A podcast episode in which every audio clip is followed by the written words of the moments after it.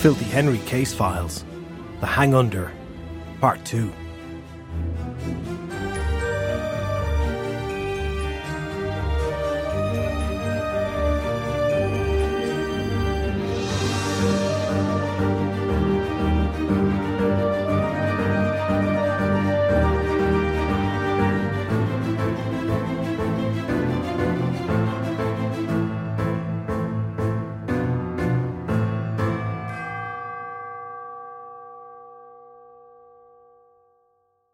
Filthy Henry stepped out into the horrible daylight and smiled, the door to the cheeky cherub closing quietly behind him. It never ceased to amaze the fairy detective just how easy it was to beat the magical folk at their own game. There was some sort of blind spot in their collective fairy minds that just prevented them from ever thinking that a mortal, or half breed, was able to play the conversational chess just as well as a fairy could. One of the oldest and therefore most true facts you could find in the fairy tales was that a fairy never ever revealed their true name to anyone. Names had power in magical circles. To know a person's true name meant you could bend them to your will, or cast a spell to do them harm. While it was true that Filthy Henry knew many fairy creatures on a first name basis, that was merely the first of a long list of names they had. After all, if nobody was ever allowed to use their name in public for fear of magical reprisals, most conversations would start with, here, you over there. And ultimately end in mass confusion, as several heads looked around to see who exactly was being called. The changeling had underestimated Filthy Henry, exactly as the fairy detective had known he would. After four unsuccessful guesses as to what Filthy Henry's name was, the fairy had given up. But not before sharing the information he had with the fairy detective about the previous night. A deal, magically sealed, was a deal after all, even if you were a poor loser. The information, as it happened, had not been the earth shattering clue Filthy Henry had been hoping for. There had been no explanation of how the fairy detective was suffering from a hangover, only where he had come from. A party up on Stephen's Green. With another healthy glug from the sports drink, the fairy detective headed off in the direction of St. Stephen's Green, taking the less busy streets to avoid people and thus limit any jostling of crowds. Twenty minutes later, the fairy detective stepped up to a gate into St. Stephen's Green Park on the Leeson Street side. The park was one of those rare beauties in a sprawling urban hub. Tall leafy trees, green grass, and flower beds blooming in colour, pushing back against the grey concrete and stonework around the park. It was a rectangle of tranquillity for many. People would come over regularly from the offices around to eat their lunch, pretending for a moment they were not in the city so popular was the park that it was very rare to find it completely devoid of people during the day. Passing through the gates, Filthy Henry sipped at a sports drink and looked at the crowd. The changeling had merely said there'd been a party in the park, nothing more. Which meant that the very detective now had to do detective work to figure out just what in Dagda's fat belly he was meant to be looking for. Seriously, isn't it against the law to have to work while hung over? We're Irish, for Pete's sake. Filthy Henry said out loud. I'd vote for that if you brought that in, a randomer walking past said before disappearing into the crowd. Filthy Henry grinned and slowly started walking the gravel path through the park. Given that it was the day after St. Patrick's Day, the park was populated with an interesting mix of groups. You had the young families whose parents had taken the day off to make an extra long weekend out of it. The energetic individuals running around from invisible, non existent monsters for health reasons peppered in groups on the grassy areas, were people trying to keep the party from the previous day going, sneaking sips from beer cans and looking around for any Gardaí who might spoil the fun. Then you had people trying desperately to sleep off their hangovers. Basically, all manners of people from varied walks of life occupied as much of the park as was humanly possible, except for a large clear space in the centre. Despite the fact it had ample amounts of grass to sit on, cover beneath some trees, and was far enough away from any of the paths that the noise from passers by would be at a minimum. If you wanted to sleep off a hangover, this was prime real estate, yet nobody in the area was using it. Filthy Henry knew instantly why. There were fairies in the area, and the mortal minds were all avoiding the spot, instead of having a complete mental breakdown at the sight of magical creatures. Flicking on his fairy vision revealed seven leprechauns asleep on the grass. They were spread out, taking up as much space as possible for their little slumber party. Several empty bottles were littered between them. However, what really made those not your normal garden gnome variety leprechaun was how each of them were dressed. Instead of the usual bright green suit typically associated with the leprechaun, they looked like a tiny group of Power Rangers. Each leprechaun wore a colour of the rainbow, which sparkled painfully in the hungover daylight. This has to be the party, Filthy Henry said to himself. Although, how exactly I wound up drinking with this bunch of degenerates is a mystery for another day. He strolled across the park, up to the red leprechaun, and kicked the fairy in the left butt cheek. Mother of Dagda! the leprechaun roared, rolling over on his back and staring up at Filthy Henry. Ah, it's you! How's the head? Still on my shoulders, the fairy detective replied. But my brain is desperately trying to escape from my skull. What happened here last night? Gesturing around at the other sleeping leprechauns with his sports bottle, Filthy Henry sat down on the grass and groaned. St. Patrick's Day, the leprechaun said. One day of the year that leprechaun lets us go boozing. Being in the Rainbow Guard is an honour, but we need a day off like everyone else. The Rainbow Guard was Leprechaun's personal protection squad. Seven powerful leprechauns who each channeled their own magical energies into powering the rainbow beneath which the Mother Crock, the king of the leprechaun's personal crock of gold, could be found. In general, they never left wherever Leprechaun kept the Mother crock, on account of how they were essentially a walking alarm system. If anyone ever got their hands on the Mother crock, then the title for King of the Leprechauns was up for grabs. Something Leprechaun would never allow to happen. Filthy Henry gave the sparkly red leprechaun a side eye look, then slowly shifted his position so he could stare at the fairy straight on. Something was not right about the leprechaun's face, but the fairy detective was not quite able to put his finger on it. Then, through the fog of the worst hangover ever, Filthy Henry figured it out. How are you not absolutely dying? he asked the leprechaun. The phrase, absolutely dying, was something of a local colloquialism specific to Ireland rarely heard outside the Emerald Isle. In the simplest terms, it literally meant that the person was not actually dying, but rather they were so hungover that the sweet release of death would be considered a mercy. A recent countrywide human resources survey revealed that the most popular excuse given by people in their early 20s for missing a day in work was filed under absolutely dying. In the fairy world, the phrase meant the exact same thing, as the leprechaun simply shrugged his shoulders in answer to Filthy Henry's question. Oh, I dunno, he said. I mean, why would I be hungover? The fairy detective looked at the numerous empty fairy ale bottles strewn around the grass, then back to the leprechaun and read. I dunno. Maybe because you seem to have drunk enough of the good stuff to take down several elephants. You had fun with us, so what's the big deal? the leprechaun asked, appearing to be hurt. Filthy Henry frowned then winced as the movement of muscles in his forehead caused a sharp stab of pain. Wait, he said. You mean I was drinking with you lot last night? I thought you all didn't like me, particularly after the whole thing on Grafton Street. Oh, that? No, that was nothing personal. I mean, Stoker killed your buddy. I totally get revenge on that level. The problem was you were running around with so much magic pouring through your veins that Leprechaun was genuinely worried you might explode and do more damage to the city than a small nuke. It's all water under the Halfpenny Bridge, half breed.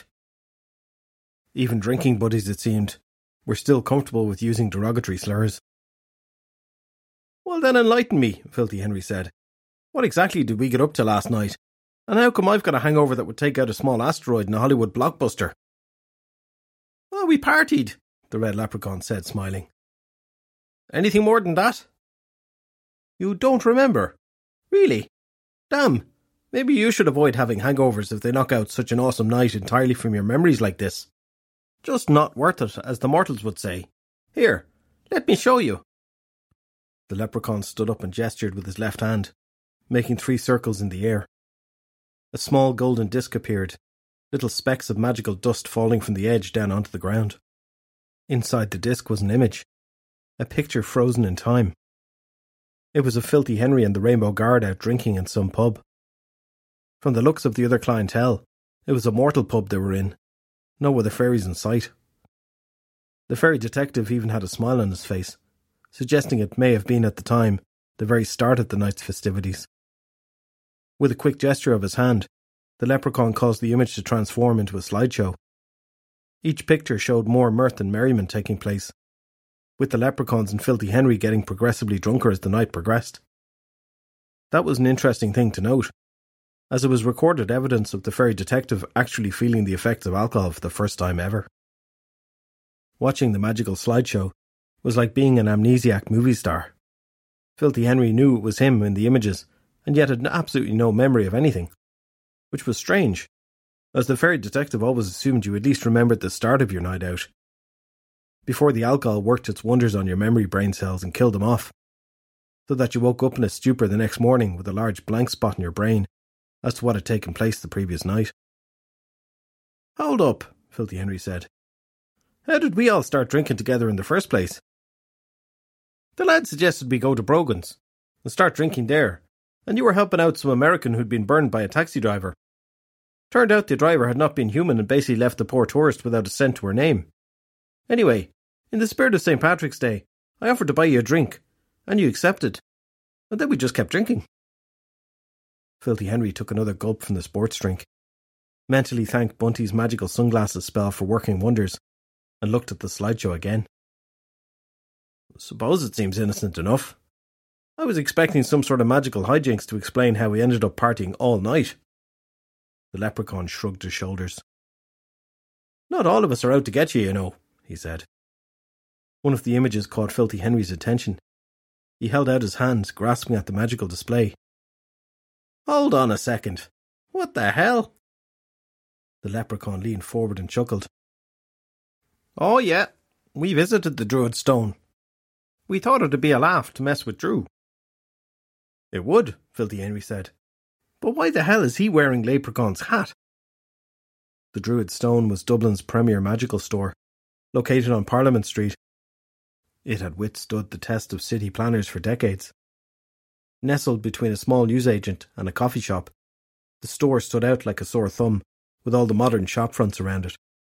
But when you catered to a specific market, looking like your popular neighbours was far down on the list of priorities.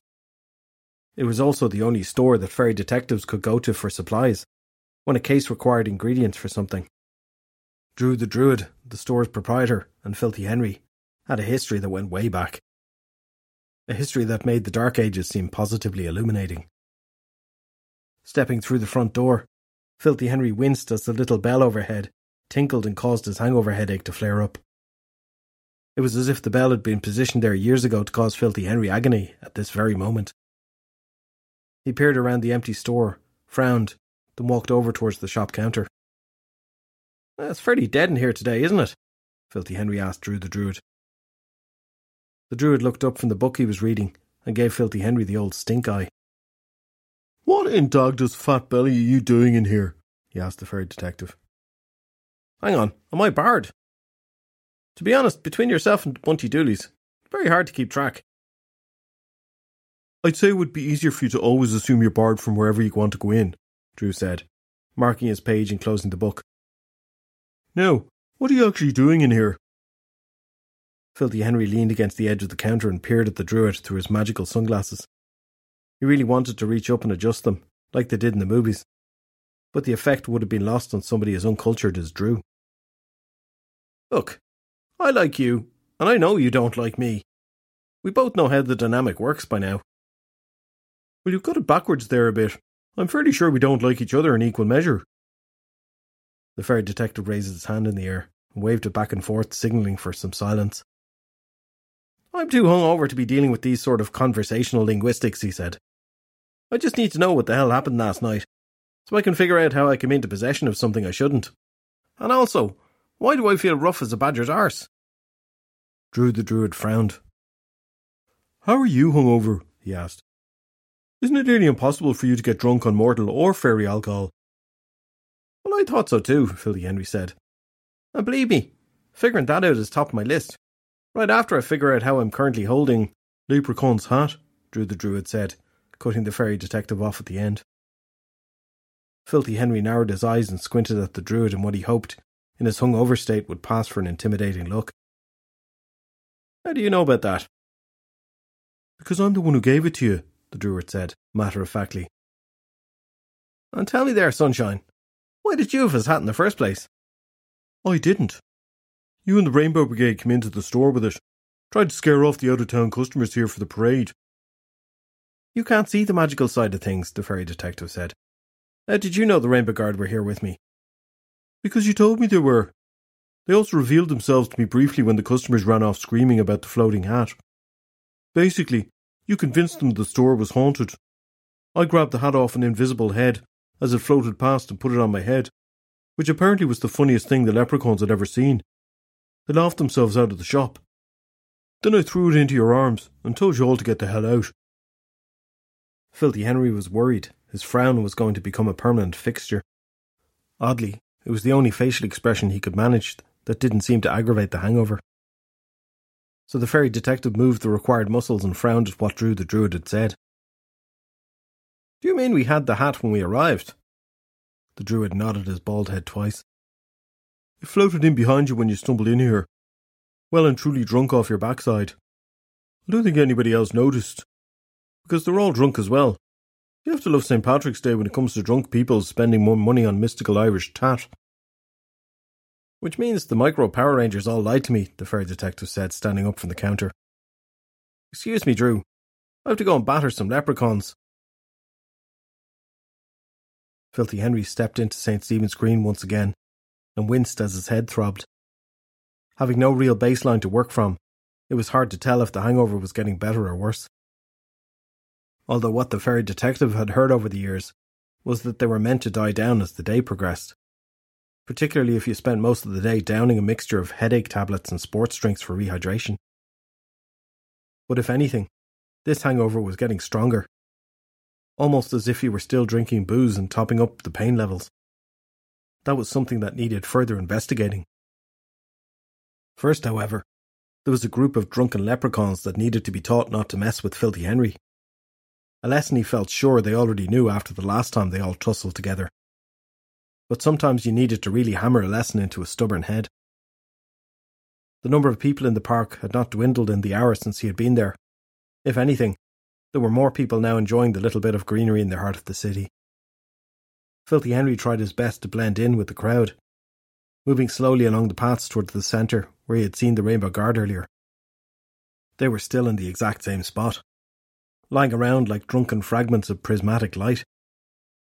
Except, as the very detective observed them from a distance, they were not actually drunk. Far from it, in fact. Somebody had gone on a supply run, judging by the number of unopened bottles of booze stacked in the centre of the little group. Each of the leprechauns had a bottle in his hand as they drank and sang joyously together. Around them, the mortals, unaware that seven leprechauns were having an afternoon drinking session, were mere inches away smiled at the salty songs being sung, even though they couldn't find the source. Filthy Henry sipped from a sports drink and thought about how he was going to approach this. Leprechauns were pure fairies, which meant a mere half breed such as himself would be unable to handle one of them on his own, let alone seven. But you didn't always need to use magic in order to teach a fairy a lesson. Sometimes you just needed the right size boot on the proper foot. The fairy detective slipped in behind a group of teenagers using them for cover, so that he could come up on the leprechauns from their collective blind spot. As he approached, Filthy Henry felt his stomach churn ever so slightly, another aspect of being hungover that the fairy detective had never experienced until today. He reached down to his belly, gave it a reassuring pat to settle, then stopped and stared at the orange member of the Rainbow Guard.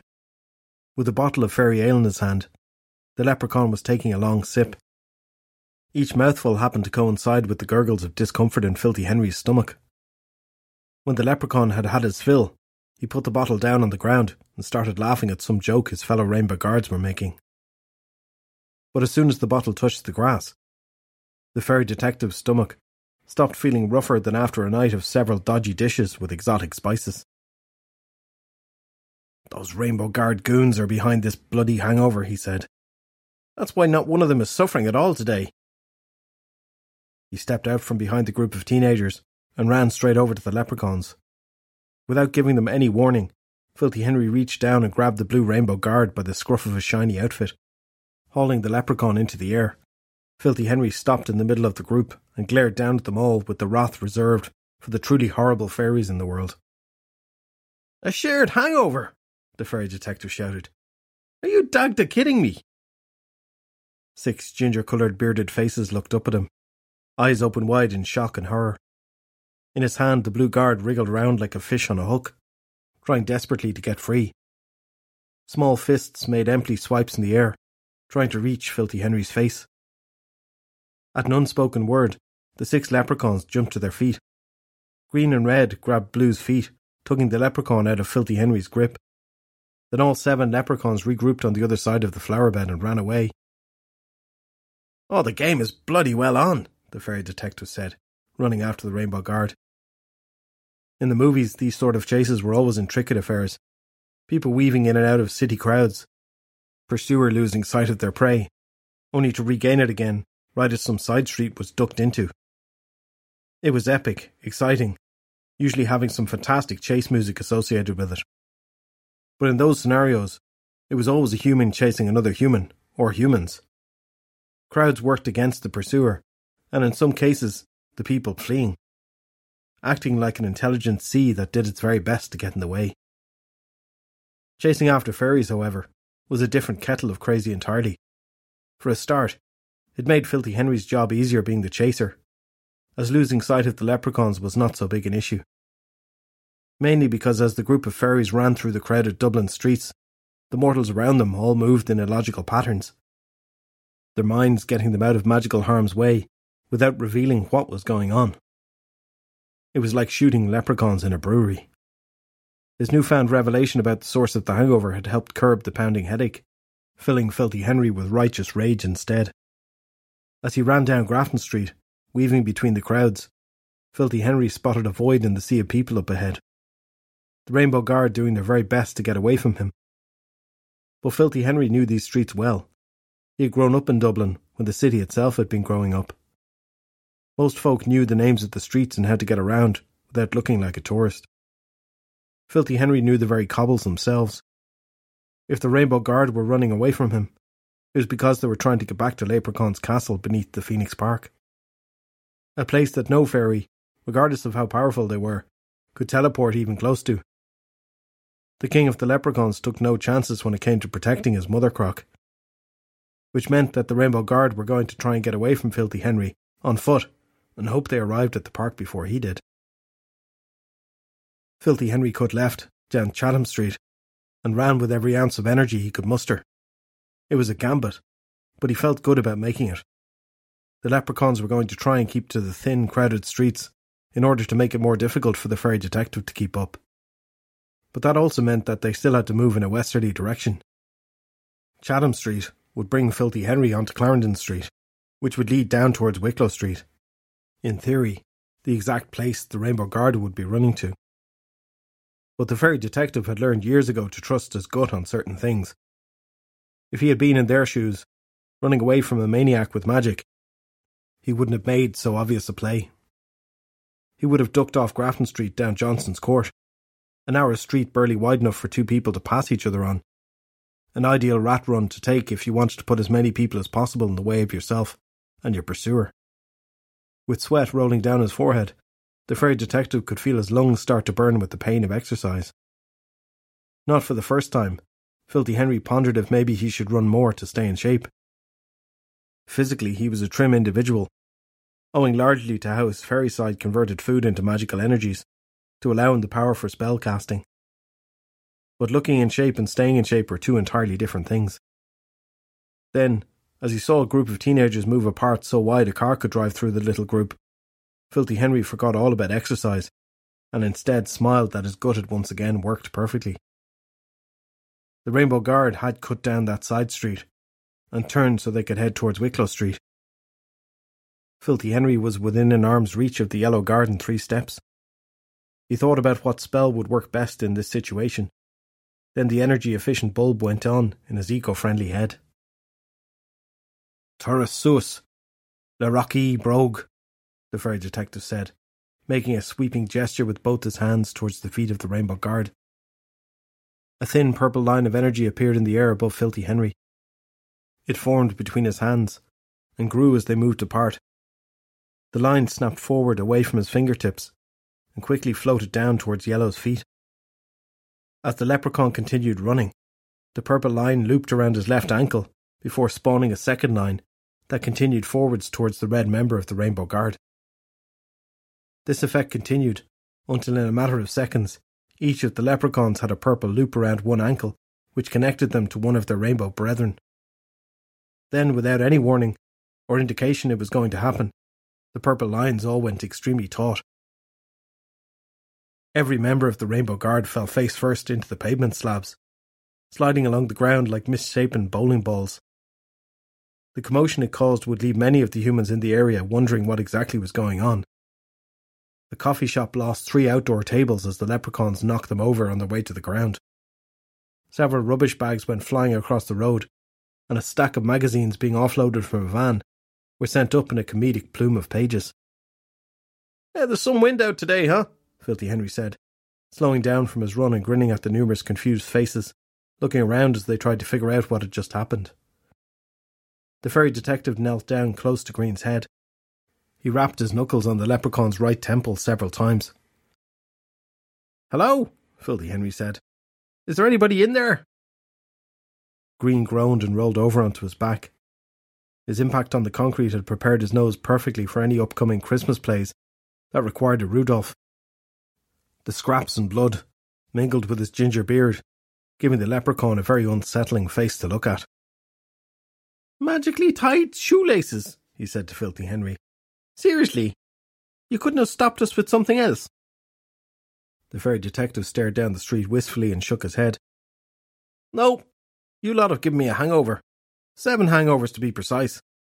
Then you tried to get me in trouble with the pint sized pest, who's top leprechaun. All for what? A bit of banter. You're lucky I didn't burn the beards right off your faces.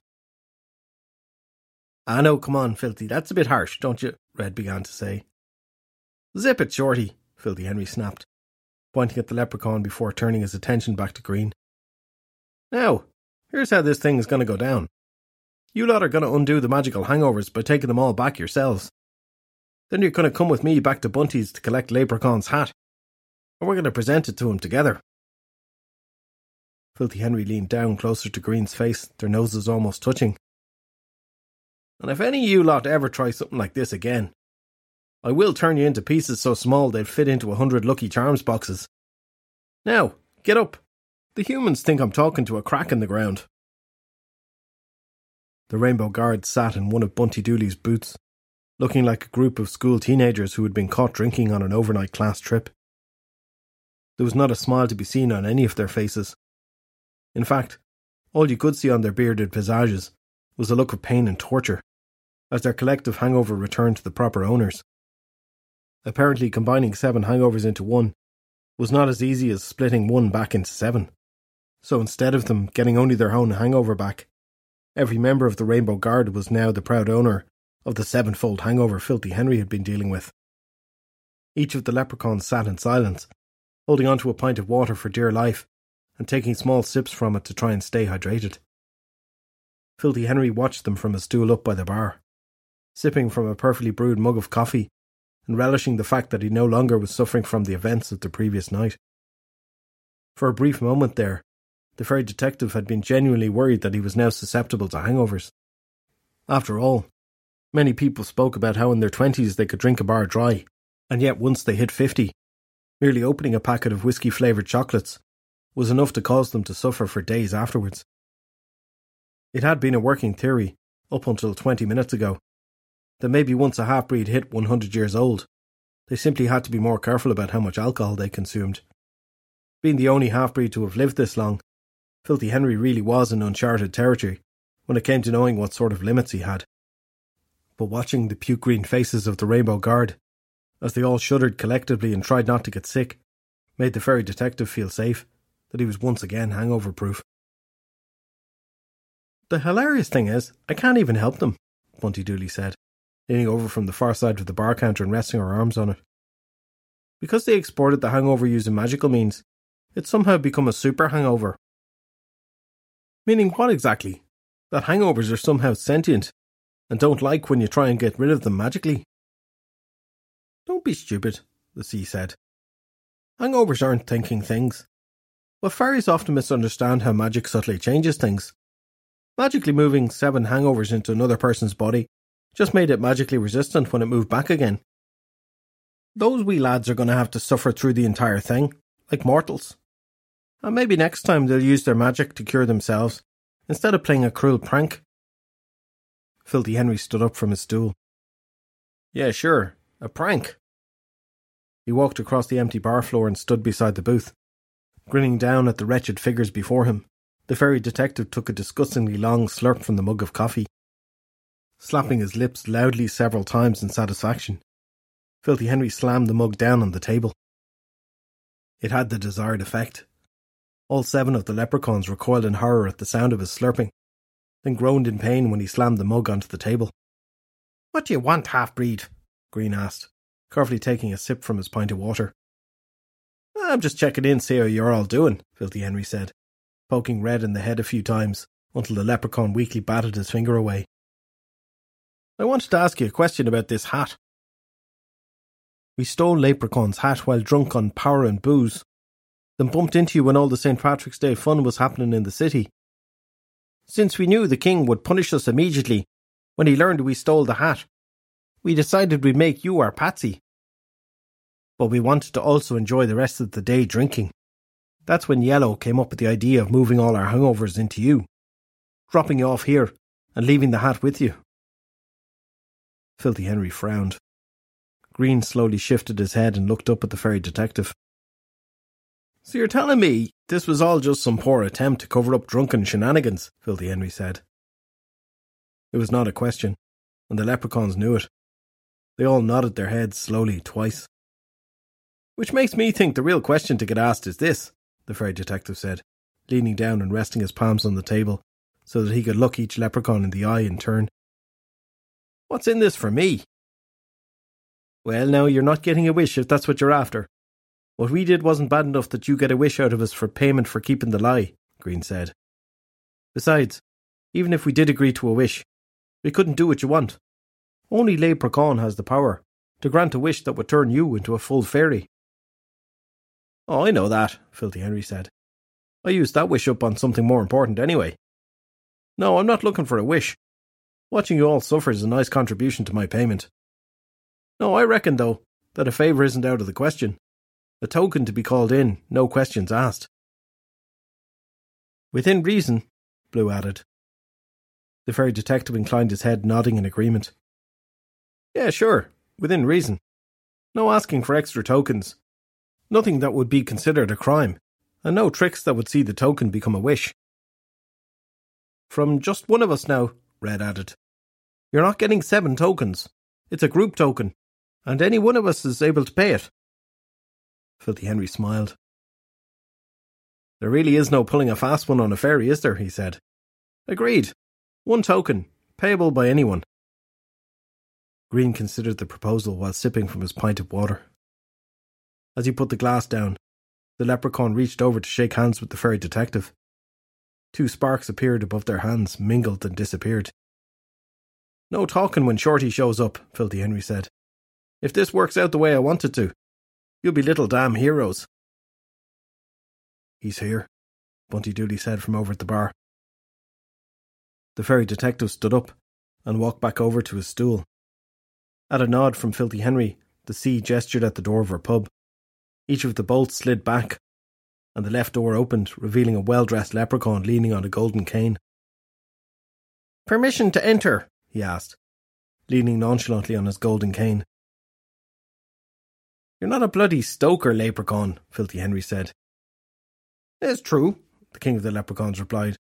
But I also have been barred from this fine establishment for five hundred years, so I want to make sure I can cross the threshold and not be as presumptuous as some half breeds tend to be. It was refreshing to know that other folk also got barred from Bunty Dooley's, besides Filthy Henry. Although one that had been put in place 500 years ago was something of an eye opener. So many questions floated through the fairy detective's head at that moment. Like what could Leprechaun have done that was so terrible to receive such a punishment? And more importantly, could a similar fate ever happen to Dublin's first and foremost fairy detective? Before Filthy Henry could speak, Bunty addressed the king of the leprechauns. For the remainder of our business today, you may enter and enjoy the safety of my bar, the sea said. Her northern lilt dialed up ever so slightly as she gave the very serious instructions. Filthy Henry watched Leprechaun enter the bar, closing the door behind him. He strolled over to Bunty and Filthy Henry. Spying his hat on the bar counter, the king of the leprechauns pointed at it with his cane. I see my property's been recovered, he said. Now the real question must be answered. Just who do I need to kill for such a transgression? Well, unless you're a big fan of punishing yourself, I'd hold off on that fairy hunt, Filthy Henry said, lifting the hat off the bar counter and offering it to Leprechaun. The king of the leprechauns took the hat and placed it on his head, completing his entire ensemble and looking like the mascot on a sugary breakfast cereal had come to life. Explain, he said.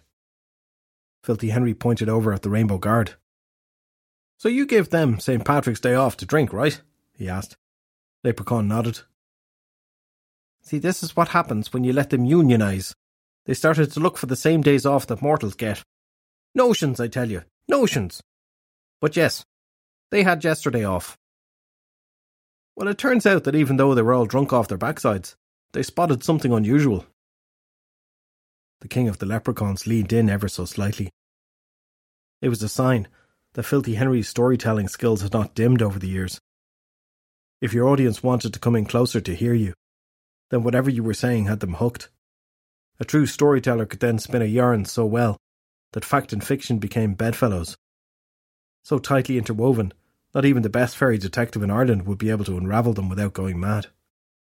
What? Leprechaun asked. Filthy Henry grinned. The hook had a bite. Well, that lot spotted a human with your hat, he said.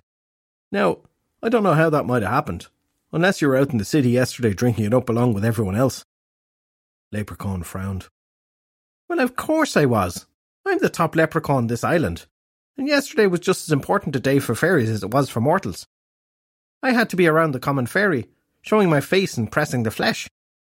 But what's that got to do with this? He trailed off then reached up and touched his hat as if an idea had just materialized. Bingo, Filthy Henry said, making hand pistols and shooting in the air. You had a few drinks, partied with the people, then misplaced your hat. Leprechaun looked slightly confused. Yes, I suppose that could be something that happened. So then your brave band of rainbow guards over there, while enjoying their day off, spotted some mortal walking around with your hat on their head. Then again, when they're drinking, chances are they get so bleary eyed they can see fairies too. Whatever happened, your hat wound up on a human head. Then along comes the Rainbow Guard. And even though they barely had a sober brain cell between them, they spotted your hat. Leprechaun looked over at the Rainbow Guard. That bunch of degenerates are only useful for powering my rainbow to protect the mother crock, he said.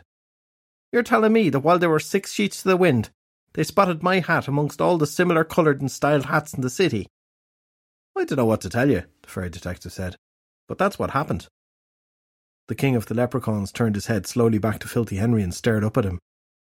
It was a thoughtful stare, but there was the slightest hint of suspicion in the leprechaun's eyes.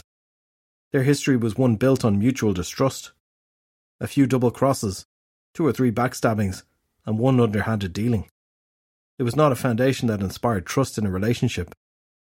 But at that moment in time, they were all on a neutral balance in terms of who had screwed who over recently. The scoreboard was all tied up at zero apiece. Fine, Leprechaun said after a minute of silence. So they found my hat, even when they weren't meant to be working.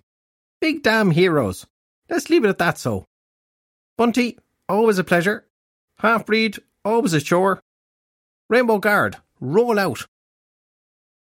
The Rainbow Guard emitted a unified groan downed the remaining contents of water they each had in their glass, then slid out of the booth and traipsed across the floor to the front door. Leprechaun met them there, opening the door and glaring at them each individually as they walked out onto the street. When the last one had passed him, the king of the leprechauns looked over at the bar and tipped his hat at Filthy Henry and Bunty before stepping outside and closing the door behind him. Filthy Henry spun around on his stool and smiled across at Bunty Dooley. Well, what do you think about that? Bunty grinned and nodded her head a few times. I'm impressed. That was some grade A waffle you fed him. And he ate it up. I mean, is there magic in that storytelling skill you have, or does it just come naturally? I'm not sure. I've definitely been able to spin a good yarn all my life. The number of times it's got me out of trouble growing up. I swear once I was let off purely because the story took about three hours to tell. At the end of it, the teacher forgot what I had supposedly been in trouble for. Bunty Dooley shook her head and smiled. There's always something new to learn about you, Filthy Henry, the sea said. Now get out, you're barred. For what? Filthy Henry asked, sitting bolt upright and looking at Bunty in shock. Bunty Dooley reached under the counter and brought up a small copper key.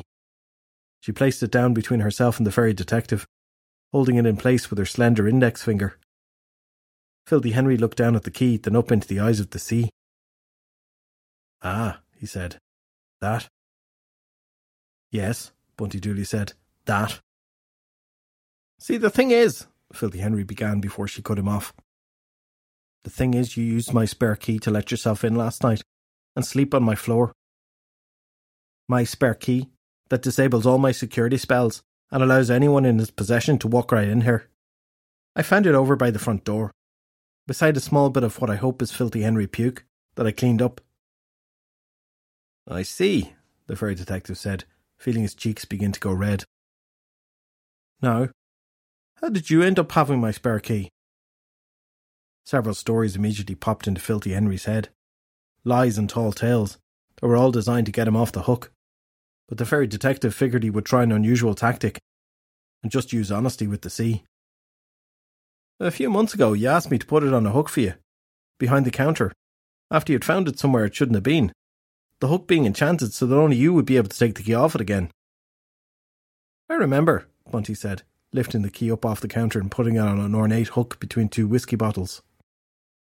Well, you never said how quickly you wanted me to do that. So I sort of held on to the key just in case of an emergency. To be honest, I forgot I had it until last night. The sea stood up and crossed her arms, giving Filthy Henry a hard stare. When I ask you to do something, and failed to mention the when of it. You can assume I always mean immediately, not eventually at your earliest convenience. I know that now, Filthy Henry said, shrugging, and grinned even more to try and disarm the situation. You could have cut the silence with a knife. Shut up and get out, Bunty Dooley snapped.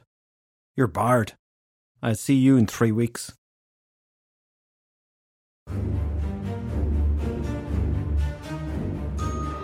Filthy Henry Case Files, The Hang Under, is an original story by Derek Power.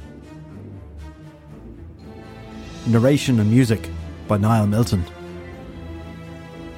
Other works by Derek Power are available to buy right now on Amazon Kindle. And while you're there, why not send us a like or subscribe to the podcast? Or even better, share it with one of your friends. We'd really appreciate it.